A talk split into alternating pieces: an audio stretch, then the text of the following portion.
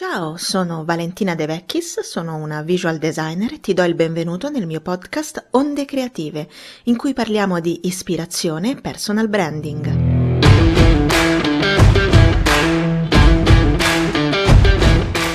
Nel primo episodio abbiamo parlato dei tre step fondamentali per definire il tuo personal brand. Fai quello che sai fare bene, trova il tuo stile, fallo a modo tuo. In questo episodio approfondiremo il secondo step. Parliamo di stile, di quando e come scegliere il design giusto per accompagnare e vendere i tuoi servizi prodotti. Per definire lo stile di un servizio prodotto bisogna sapere che tipo di persona lo comprerebbe. Questo si chiama definire il target rispetto l'offerta. L'errore che vedo più di frequente è quello di pensare di voler vendere a tutti, o peggio, pubblicizzare un prodotto in attesa che qualcuno, una persona qualsiasi, lo acquisti. E ti dirò che non succederà mai, neanche se scegli una bella grafica per renderlo, secondo te, più accattivante. La funzione del design è quella di caratterizzare un brand e accompagnarne la comunicazione. Va studiato in base al servizio prodotto e al target. Ti faccio un esempio pratico. Hai un banco di grattachecche. Le persone che comprerebbero un bel bicchiere pieno di ghiaccio si trovano più facilmente nel deserto o al Polo Nord? A meno che il tuo obiettivo principale sia Babbo Natale, si presume che nel deserto il banco di grattachecche abbia più chance. Ma hai anche deciso di non prendere i soliti sciroppi. Vuoi puntare sul biologico. Le persone interessate a grattachecchi con sciroppo biologico pensi siano attenti all'alimentazione oppure ingurgitino qualsiasi cosa pur di trovare refrigerio? Qui entra in gioco il fattore design, cioè quell'immagine che associ al tuo prodotto e senza dire neanche una parola, solo guardando com'è presentato, dice al tuo pubblico che quello è il prodotto giusto per loro. Quando è il momento giusto di scegliere il design? Quando la tua proposta di valore H servizio prodotto è finito ed hai individuato chi lo comprerebbe H nicchia di mercato.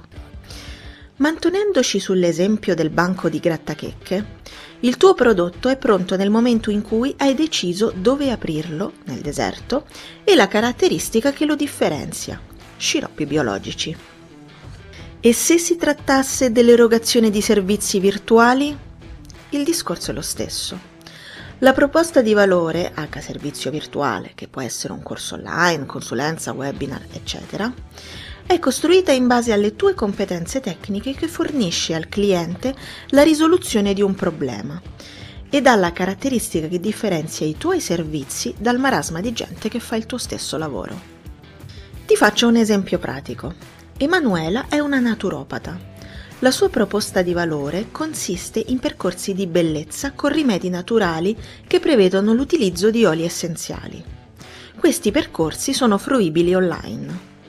La proposta di valore di Emanuela è pronta nel momento in cui stabilisce che il suo servizio soddisfa il bisogno di donne tra i 30 e i 50 anni che prediligono metodi naturali.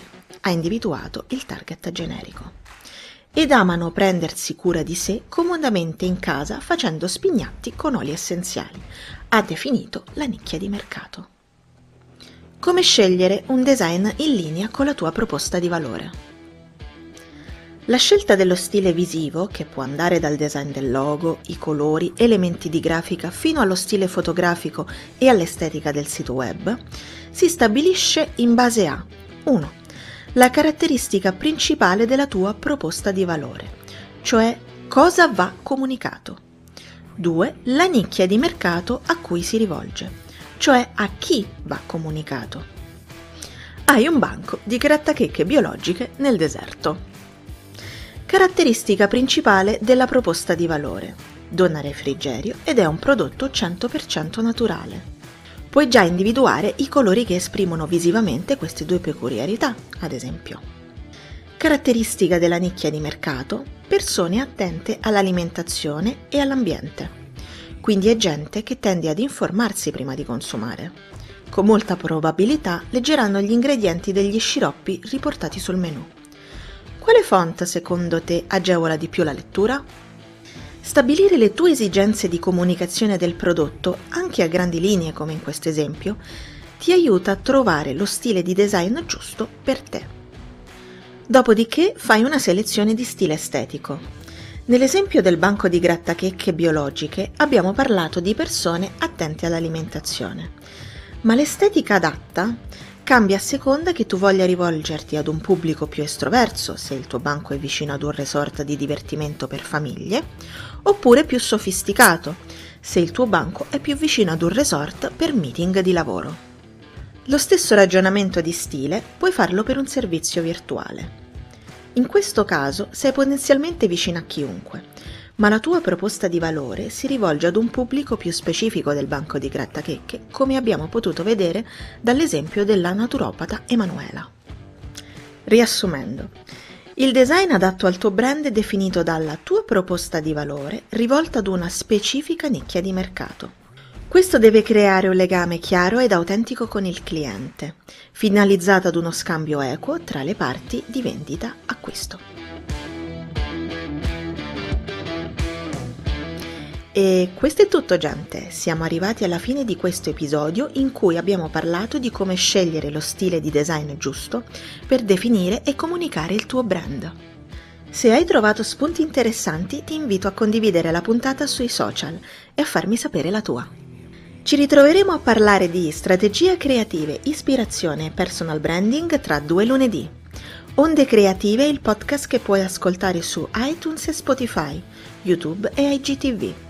Puoi leggere i punti salienti di ogni episodio nel blog sul mio sito web www.valentinadevecchis.com. Per la tua ispirazione creativa quotidiana, invece, seguimi su Instagram. Mi trovi come Valdevisual. Ti lascio il link in descrizione.